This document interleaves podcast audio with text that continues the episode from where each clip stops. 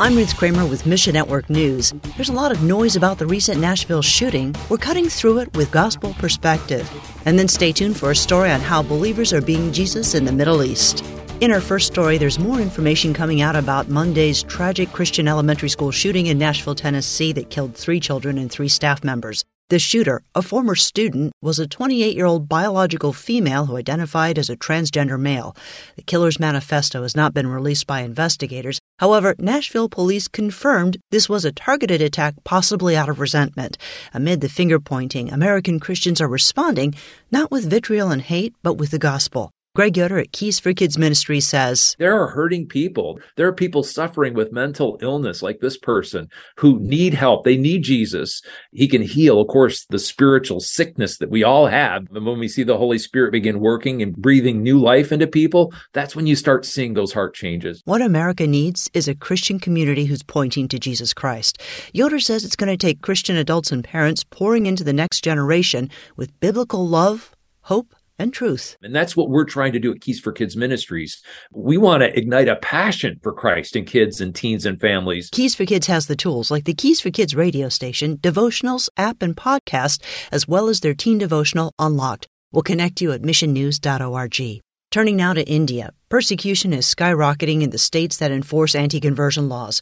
Police arrested nearly 20 believers in a single day last week in Uttar Pradesh. All were charged with violating the state's anti conversion law, and nine were jailed.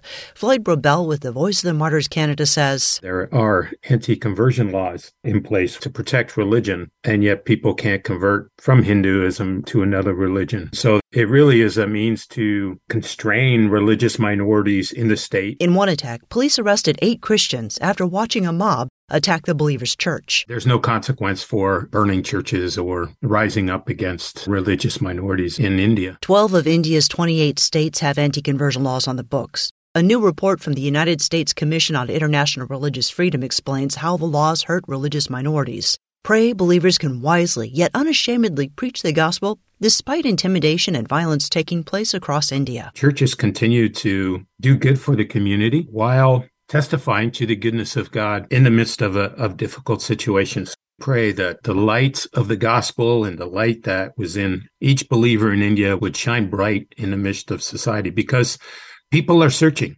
And we'll end today in the Middle East, where God's doing much with Jews and Muslims today. Uncharted Ministries co founder Tom Doyle says The world's a mess. The evil is over the top.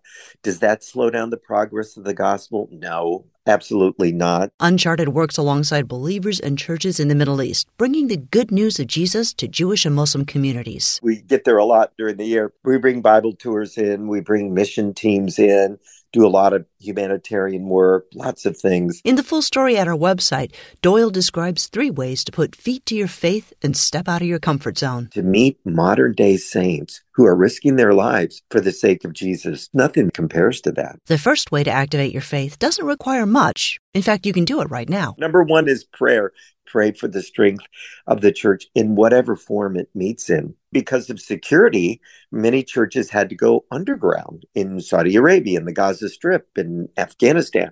Now we have churches that are totally above the ground, cyber churches. The next step requires a little personal sacrifice for the sake of helping others. We have first response initiatives through Uncharted. We've been able to really help a lot of Ukrainian and Russian believers in the midst of the war, Afghan believers with a lot of underground things happening with the gospel there. Find your place in the story at missionnews.org. Thanks for listening to Mission Network News, a service of One Way Ministries. We're listener supported by people just like you. So by giving to Mission Network News, you enable us to keep the stories of God's kingdom coming. So join us here on Facebook, Twitter, or Instagram. You can also find us on Alexa, iTunes, or TWR360. And together, the Great Commission happens. Look for links at missionnews.org. That's missionnews.org. I'm Ruth Kramer.